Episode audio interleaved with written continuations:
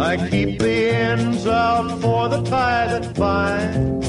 Because you're mine, I walk the line. We're here in Victory Lane awaiting the race results. McQueen, that was quite a risky move not taking tires. Tell me about it. Are you sorry you didn't have a crew chief out there? Oh, Corey, there's a lot more to racing than just winning. I mean, taking the race by a full lap. Where's the entertainment in that?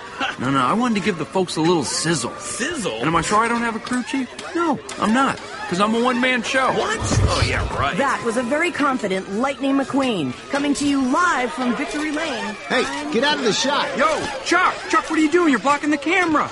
Everyone wants to see the bolt. What? Now back away. Ah, that's it! Come on, guys! Ow, whoa, team, where are you going? We quit, Mr. One Man Show! Oh, oh, oh, okay, leave, fine. How will I ever find anyone else who knows how to fill me up with gas? Adios, Chuck. Oh, whatever. McQueen has a problem. And it's not just pride. It's a couple of twins. And no, it's not me and Tia if you've seen the movie. It's a couple of twins. They're beautiful, but they can be seductive. Beautiful, but they can be seductive. But if they're in the right place, they're beautiful and they benefit life. A couple of twins. Twins are Ima and Yura. Ima and Yura. McQueen has a problem with the Ima and Yura. He has problems with these beautiful, seductive twins. Who's Ima and Yura? Well, I'm a pastor. I'm a father. I'm a son. I'm a husband. I'm a soccer official. I'm a staff person at Lakes Country. What are you? Who are you? Yura. See, what ends up happening is when they they're beautiful, but they're also seductive. They become seductive when they become our identity. When Ima and Yura become our identity, they've become seductive and they've found the wrong place in our life. See, whatever fills the blank of Ima is a role. Is a role. And whatever fills the blank of Yura is a role. When I'm and Yura become our identity, when we allow our roles to become our identity, they found the wrong place in our life, but the roles that we have are beautiful. They have a place. So what's the what's the relationship between our identity and our roles? Our identity is the core of who we are. Our role simply flows out of our identity. If we allow our role to flow out of our identity, then they're beautiful and they're in the right place. But if we allow our role to become our identity, See, if I allow my role as the teaching pastor here at Crosspoint to become my identity, then it's become seductive, and I hold that so tight that there's a certain image, there's a certain identity that I have to uphold. And when we allow our Imas and Yuras to become our identity, see, we are a different person in whatever role we have. When we're here, we're different. When we're here, we're different. When we're at church, we're different because we are now in the role of church person, Christian. But when we have one identity, when we allow our identity to tell us how we act and how we walk the line, and then allow our role to simply serve our identity in the place that we have in this world, we're the same person no matter where we are. So, what's our identity? If we're faithful followers, we're saints. That's our identity. And Paul wants us to walk the line, and God wants us to walk the line of a saint. Remember, therefore, a prisoner for I, a prisoner for serving the Lord. See, Paul's merely his role as a prisoner. That's not his identity. I beg you to lead a life worthy of your calling, for you have been called by God. And what's our calling? Our calling is to be a saint. And, and, and, and we w- now walk the line of being a saint, and that's our identity. And part of walking the line of being a saint is that we fulfill roles. We have roles. We're students, we're moms, we're dads. We fulfill roles in the marketplace, we have jobs. But we can't let that become our identity. McQueen allowed his role of being a superstar race car to become his identity. And so, therefore, everybody else's identity was supposed to serve him. But when we have the identity right and our roles serve our identity, we can allow our identity to serve other people. And actually, uh, racing is a great way to, to, to um, great metaphor for it. Because we have the very, uh, we have the race car driver who is the face of the racing team. And they race the car, and they go very fast. And that's, what every, that's who everybody sees.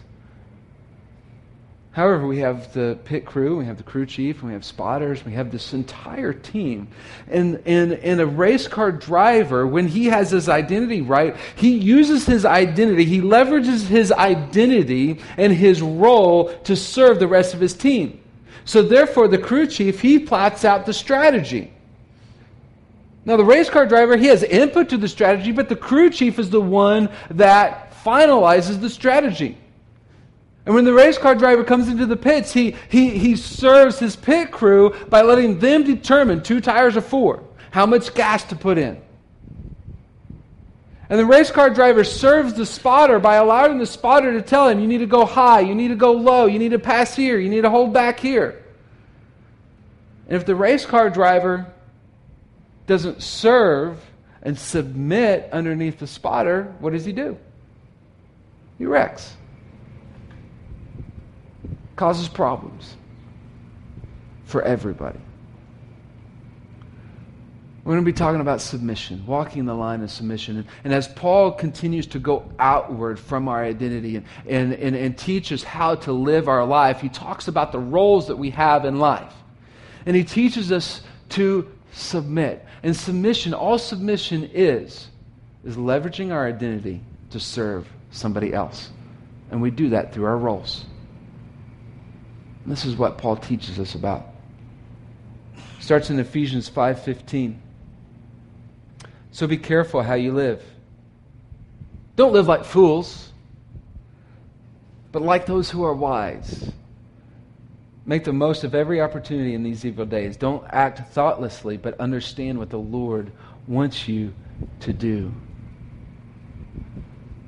See, we have an opportunity. Paul says, make most of every opportunity in these evil days. And this verse is often used, you know, kind of hammer those outside the church. And the days are evil, and we need to bunker in, and we don't need to go out, and we don't need to do this and do that, and their days are evil. But what does Paul say? Make we have an opportunity. What's the opportunity? We have an opportunity to live out the identity that we have as saints among people who don't have that identity, who don't live out that identity. So if we are living out the identity that we have as a saint among people who don't have that identity, that, that, that, that don't care about God, we should look different.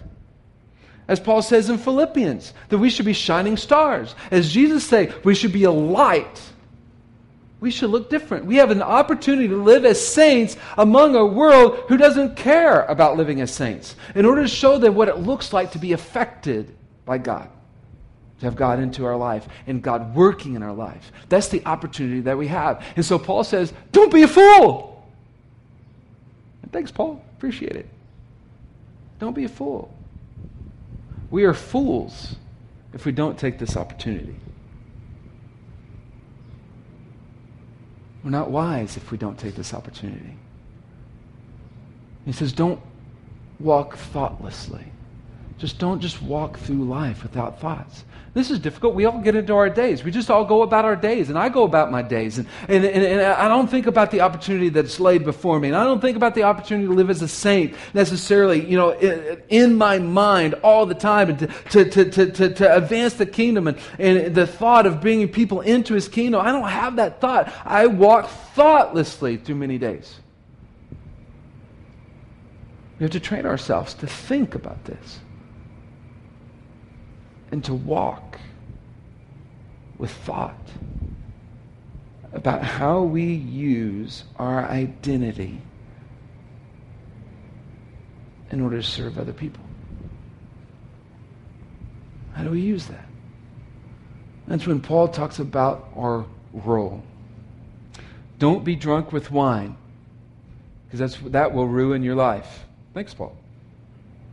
Instead, be filled with the Holy Spirit. Maybe find this kind of funny that Paul ties these two together. Don't be drunk with wine, but be filled with the Holy Spirit, as if they'll kind of look the same. Now, we're, we're, Southern Baptist Church, and, and, you know, I know several different backgrounds are here represented. A couple of things that you can usually never accuse Southern Baptist of getting drunk or being filled with the Spirit.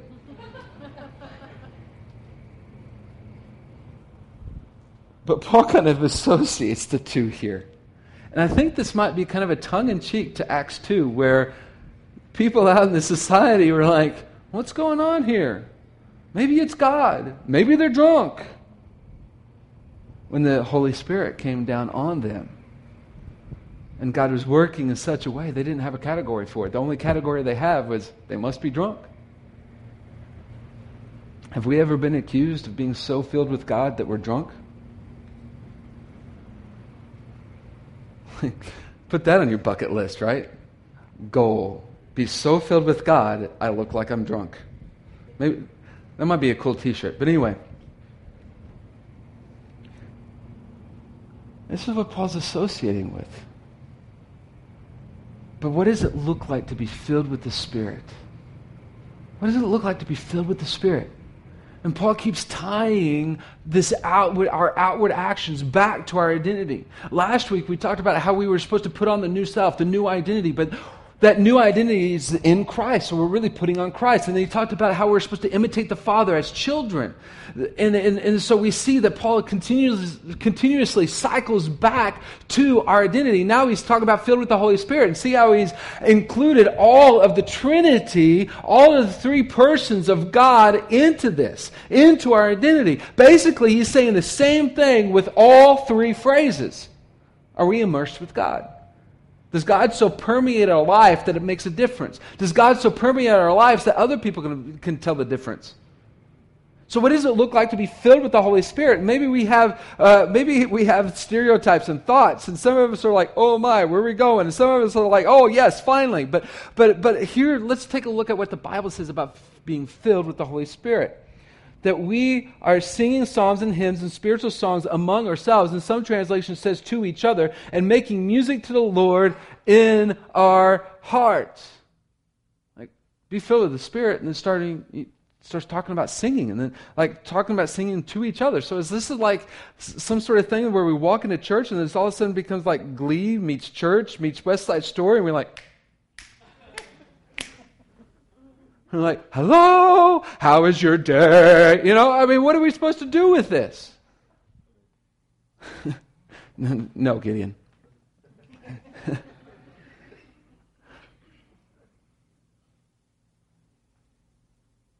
but we've kind of been there. See, music fills our hearts. God uses music to fill us with His Spirit. And then this thought occurred to me last night. Uh, music is a big part of bars and getting drunk. What do we call that? Karaoke night, right? And it doesn't matter how bad you are, you sing at the top of your lungs. But then we come into the side of church where we're filled with the Spirit.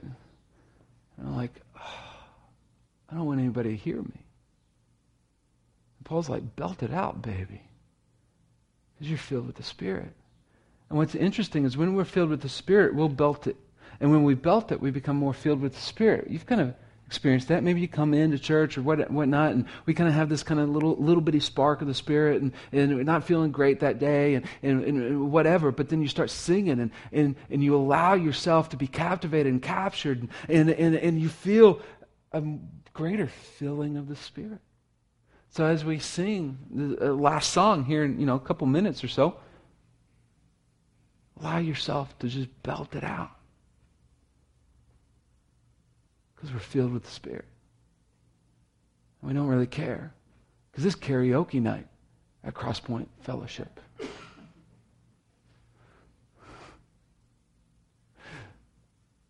Actually, Dwight L. Moody, a, a, a famous revivalist of, around the, after the time of the Civil War, he used music in a time where people just step up and preach. He saw that bars utilized music and people were moved by that, so he brought that into the church, into, into his revival services. So, what if somebody came in that would be like, you know what, last night I was in a bar and man, this kind of looks like what we were doing last night, but these people are sober. They know what they'll remember this tomorrow. What's different about this? When we're filled with the Spirit, we're going to make music to the Lord. And we're going to give thanks for, for everything to God the Father in the name of our Lord Jesus Christ. When we're filled with the Spirit, we're going to give thanks in everything hard times, good times, highs and lows. We're going to give thanks to God in everything. Last night, uh, we sat down few, several weeks back, or maybe a couple months ago. The, the kids made up prayer journals, and there's they put pictures of different things all, all throughout the prayer journal. And and uh, boys asked if we could grab the prayer journals, and and uh, they, they, grabbed them, and each one of them picked something that they will pray for, and, and, and everything. And and Elijah wanted to pray, for, you know, nature. He's like, what do I pray for? I'm like, well, what happened in nature today? And he said, well, it, it rained. And uh, what what can you what can you pray for? And he's like, well, I can thank God for the rain. And in that moment, you kind of saw the spark of being filled with the Spirit through thankfulness. It's hard for me to, to, to be thankful for stuff, mainly because I, am I'm someone that always is moving forward. You've got to stop and pause and smell the roses to be thankful, you know. Uh, someone that's always moving forward. So, you know, pausing for me is a difficult uh, aspect of life. Um, and so, but when we're filled with the Spirit, we will be thankful. And when we're thankful, we experience more of the Spirit. And it kind of snowballs and avalanches. But Paul doesn't stop there. There's one other aspect of being filled with the Spirit. We've talked about it briefly already. This is what he goes into explanation about. And if we're filled with the Spirit, he says, and further, submit to one another out of reverence for Christ. If we're filled with the Spirit, we're going to submit to one another. And submission is simply leveraging our identity to serve other people. And we do that through our roles. My role as teaching pastor is that I am leveraging my identity in order to serve you through this role. Right here. That's all I'm doing. That's it. Well, that's my goal anyway. And then Paul goes into six different areas or six different roles where we submit. And yeah, this has gotten a bad name, bad rap, stereotype,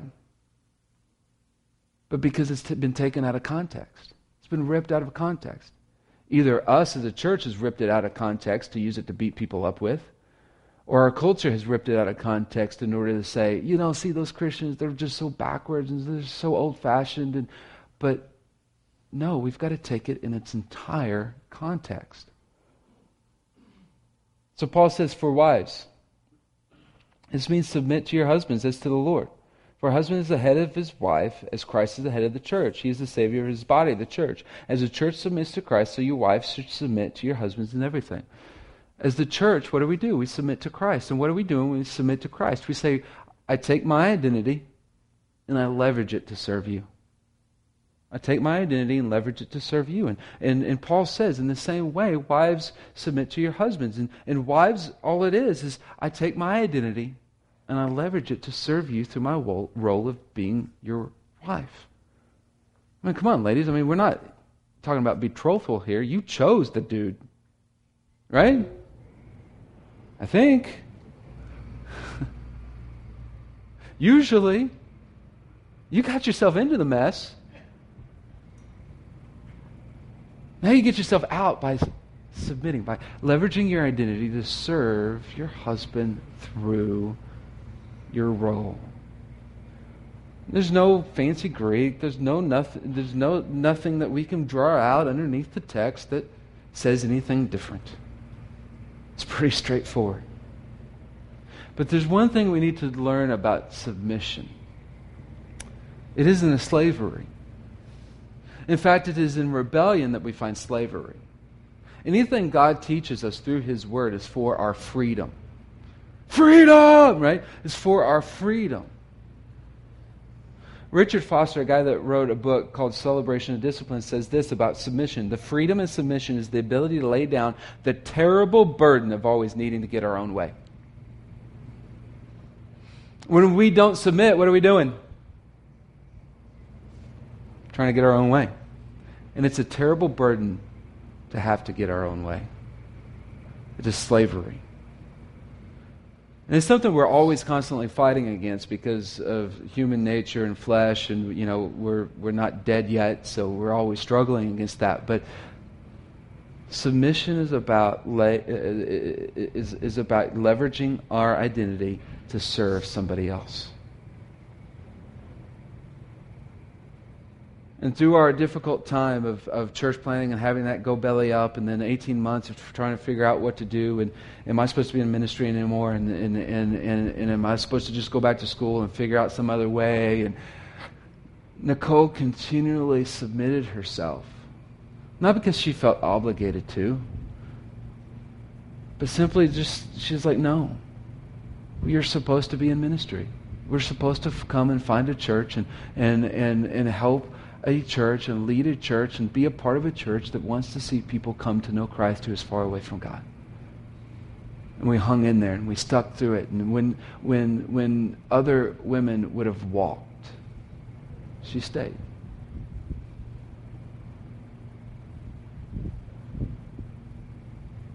And we ended up here.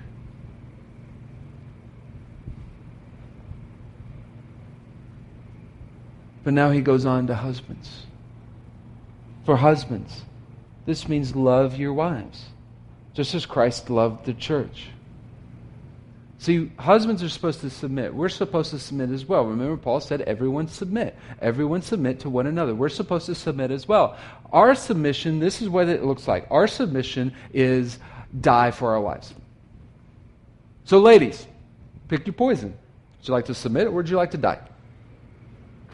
As a professor in college, a female professor in college, she's like, I don't know what the all the hubbub is about. She's like, I got it way better than my husband. God's only told me to submit. He told my husband to die for me. And for some of us husbands, we might rather would take a bullet than serve in the day to day. We might rather take a bullet for our wife than to pick up our underwear for our wives. And if you took a bullet for your wife and you weren't willing to pick up your underwear for your wife, guess what she gets to come home to after you're dead? Your underwear on the floor. Then she's just reminded again how you didn't submit uh, in the daily.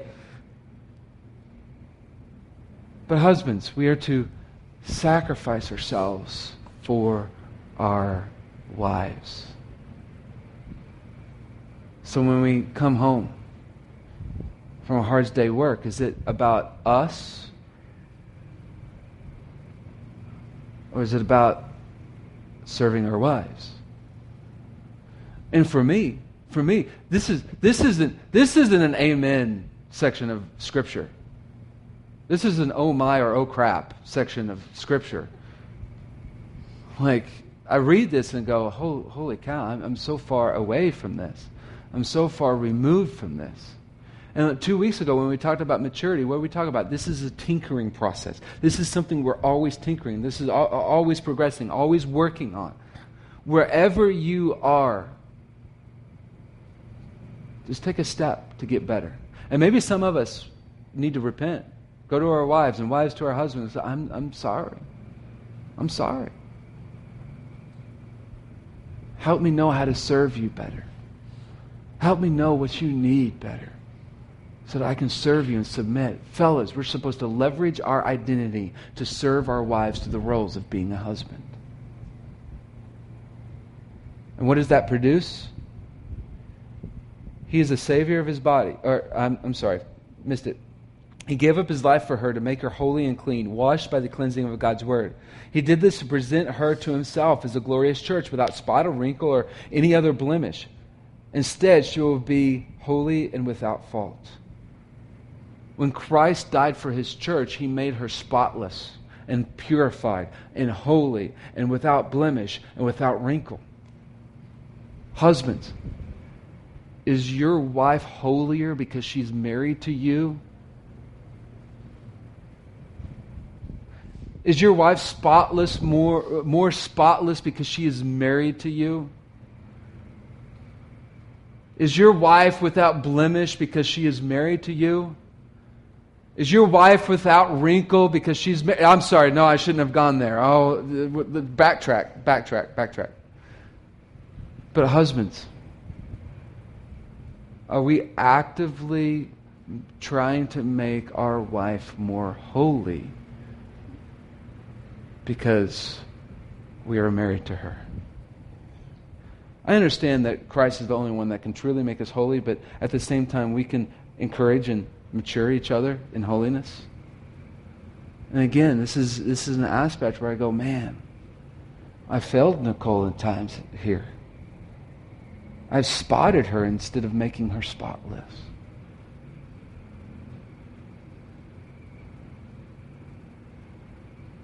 Guys, is our wife more holy because of our interaction and our relationship with her?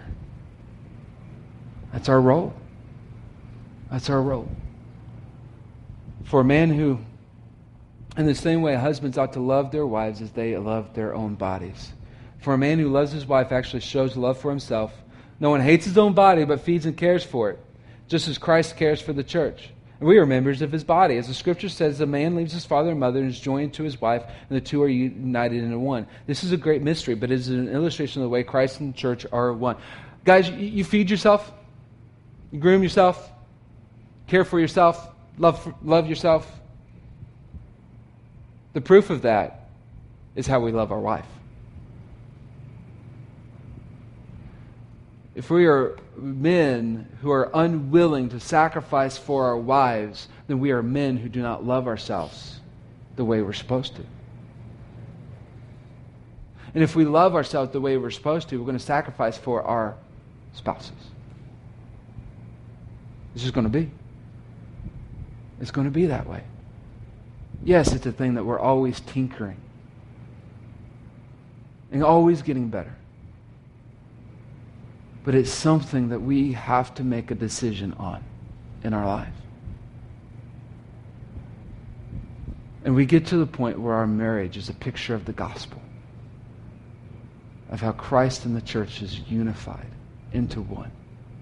And our marriage points to the gospel because two people, two sinful people, are becoming one. And the only way to become one is through mutual submission to each other.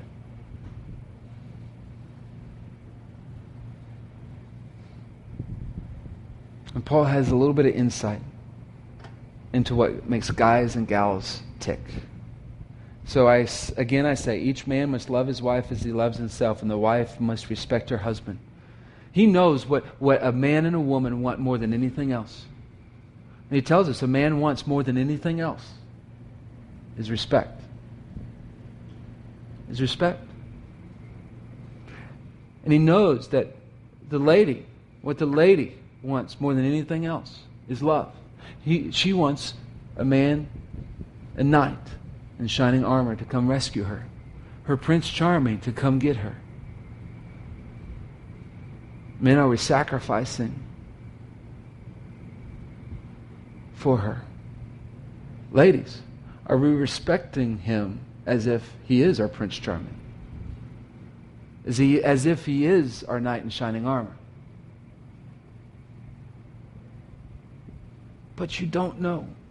No, I don't. But there's no buts here. Paul's just like, submit, sacrifice. And it's amazing when we treat the other person the way we want to be treated, how that changes the other person. It's Pretty amazing. And when we leverage our Ima to serve your Yura, it's amazing how beautiful that becomes. When I leverage my husband role to serve my wife's role, it's amazing how beautiful that becomes. When my wife use, leverages her wife role to serve my husband role, but we're using our identities to do it, it's amazing how beautiful that becomes. And Ima and Yura are in the right spot, and they are beautiful, but they're not seductive. But when it's all about me, I'm the wife, I'm the husband. And so, therefore, I'm going to dictate to you exactly what you need to do. You've been seduced by Yura.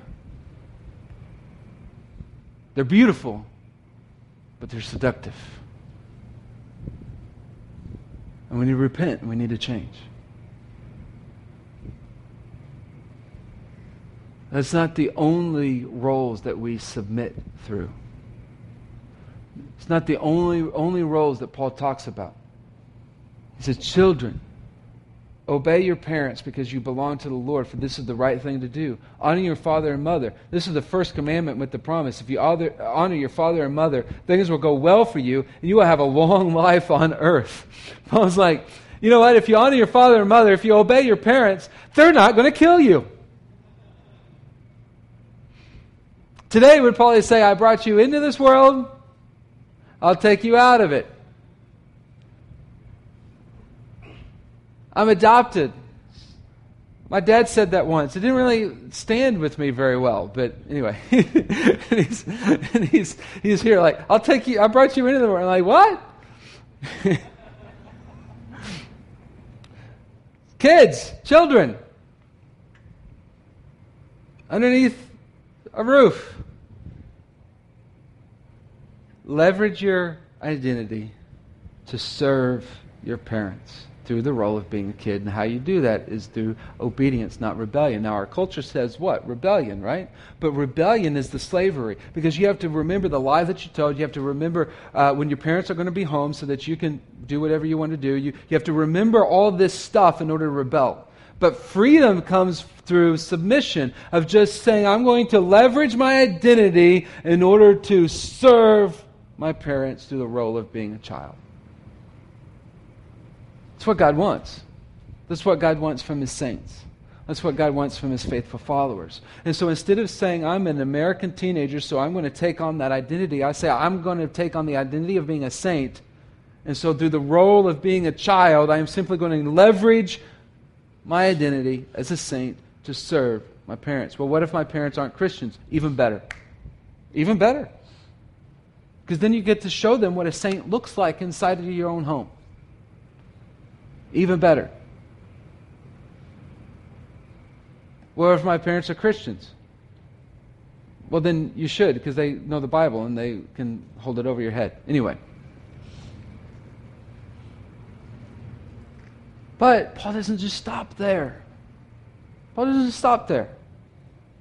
Fathers or parents don't provoke your children to anger by the way you treat them. Bring them up with the discipline and instruction that comes from the Lord. Don't, don't, don't use what I have just said about children, don't use that to squash them. Don't use that to put your finger over them. Don't use that to give yourself power and dictatorship. Don't provoke them to anger because you know what you'll do? You'll send them away from God. Maybe some of you have been there. Maybe some of you were there at one point in time that you say, man, I went away from God because my parents provoked me to anger. We can't do that to our kids. Now, this doesn't mean we don't hold them accountable for their actions. The other night, we were, uh, Phil and Michael and Jack and I were standing in our driveway, and our kids came out, or the three ones that, that can walk. The kids came out, and, and, and they were barefoot. They were running down the sidewalk to the corner. And uh, of course, Elijah's the fast, and then Josiah, and then Noah. And what ends up happening is that Elijah is returning as he as Noah is getting to the corner. And so we were laughing. I, I, told the guys that, hey, you know, the only reason that Noah isn't body checking Elijah into the grass is because he just doesn't know how. So we laughed about that, haha, and they went on. But that night, that night, we got done praying, and, and, and everybody was starting to give hugs and stuff. And, and Elijah was standing there, and Noah ended up on the ground on his knees in front of Elijah. And I saw the light turn on. I was watching, and I saw the light turn on, and Noah just goes, Bing! Yes. Yes. Right there. And I held him accountable for his actions. We still keep our kids accountable for our actions. Remember, dis- discipline and instruction that comes from the Lord. Discipline. But isn't the home a whole lot better when the children leverage their identity to serve the parents through obedience and the parents leverage their identity to serve their children through instruction and discipline that comes from God instead of just, just provoking them to anger. And fellas and fathers and mothers, when we come home and we're tired and we're a bit on edge, are we serving our children even then? Are we getting upset at them just simply out of our own frustration and anger? We're just taking it out on them instead of discipling them and bringing them up in the instruction of the Lord. Isn't things much more beautiful in our home when that happens? I mean, I think our students would agree that it's much more beautiful, and I think our parents would agree. And when we get to this place, Ima and Yura are beautiful, and they're in the right place. Because as a kid, I'm a serving Yura as a parent. And I'm a, as a parent, I'm serving Yura as a kid. And then there's one more relationship that Paul talks about. Slaves. Like, oh, we don't deal with slavery today. You know, I'm not a slave, so therefore, no, no, we can apply this to employees and bosses. Slaves or employees, obey your earthly masters or bosses with deep respect and fear. Serve them with sincerity or sincerely as you would serve Christ. Try to please them all the time, not just when they are watching you. As slaves of Christ, or as, as, well, as slaves of Christ, do the will of God with all your heart. Work with enthusiasm as long as you are working for the Lord rather than for people. Remember that the Lord will reward each one of us for the good we do, whether we are slaves or free. Employees, are we leveraging our identity to serve our bosses and our workplace and our peers around us? Or are we just showing up to work, mailing it in? Are we showing up to work with enthusiasm? Are we just mailing it in? Are we leveraging our identity to serve those around us in the workplace? And as vital as it is in our marriage, and as vital as it is in our, in our home, in our parenting, in our family, not everybody in your workplace are Christians. This is the opportunity that Paul is talking about. When you go out to your workplace, take the opportunity to submit to those around you so that they can see what it looks like to be a saint, to, to have peace inside of a workplace. Because why does workplace drama occur? Because we're unwilling to submit to each other, right? That's the whole reason that it occurs. No different than middle school, is it?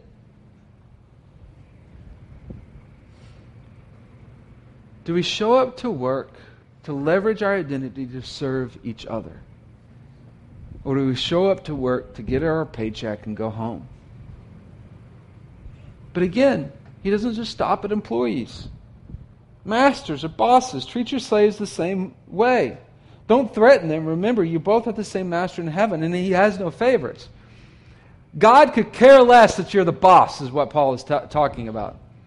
He could care less. God's not impressed. He rules the world. He's not impressed with you. He's not impressed with me because I'm in leadership anywhere. He is the leader, He is the CEO. He's not really impressed with any of us nor our titles. So, are we showing up to work if we're a boss and we lead people? Are we showing up to work in order to leverage our identity to serve those that are under us. Are we doing that? Are we doing that? Are we serving them?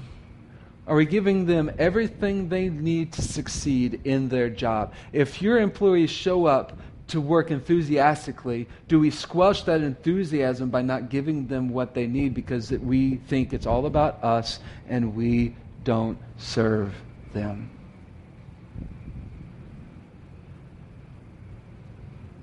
Are we leveraging as bosses our identity in order to serve our employees? That's not how it works. Jesus' kingdom, it is. Jesus is the leader. And what did he say about himself? I did not come to be served, but to serve. And what did he tell his boys when they were all fighting about who was the best? The Gentiles lorded over you. All those people out there, they lorded over you. And they trying to be the alpha dog. And they try and show how good they are. And, and this and that and the other. But not so with you. If you want to be the greatest, you want to be the leader, what do you do? You serve. You be the least. You be the least. And it's amazing if we take this into the marketplace where it's supposed to be cutthroat and dog eat dog how quickly we'll actually gain leverage and traction and influence if we took this right straight into the marketplace. Submission. Submission. Leveraging our identity to serve somebody else. I'm in Europe. I'm in Europe. When Ima serves Yura, they're beautiful and they're in the right place. When Yura serves Ima, they've become seductive. Leverage our identity to serve somebody else's identity. For those of us that might not be in a situation yet, like, you know, husband or wife, you know, a lot of singles, but you're looking to get married, this starts now. Starts now. If you're not a leader now, but you but you think you want to be and you ought to be and etc. Serving starts now. Starts now. It doesn't start later. It starts now. It starts now. So as the band plays, you have something to repent about? Talk to God about? Do you need to talk to a spouse, a child, a parent, a co-worker, an employer, an employee? Do you need to do it today, right now? Do you need to get on the phone? Do you need to whisper to somebody? Do we need to repent? Because it is through submission. Remember what God wants to do in your life. It's through submission that He fills us with His Spirit. And it's when we repent and start walking in that direction that we experience more and more and more filling of His Spirit. And maybe one of these days, you'll show up to work and you'll start serving people, and they'll ask you, Are you drunk? Let's pray. Dear Heavenly Father, Lord, we thank you for this day. We thank you for everything that you've done. We thank you for how you submitted to us on the cross. That your life wasn't about you getting served, that you submitted to every one of us through the cross. And put that way, it's quite amazing and quite um, uh, unbelievable that you, as God, would submit to us through the cross. And Lord, I pray that whatever role that we find ourselves in right now, that we don't let our role be our identity, but we let you, making us a saint, be our identity, and that we leverage that for each other. And that it becomes beautiful and that we make the most of this opportunity to serve each other. Move in our hearts. Fill us with your Spirit. It's your name we pray. Amen.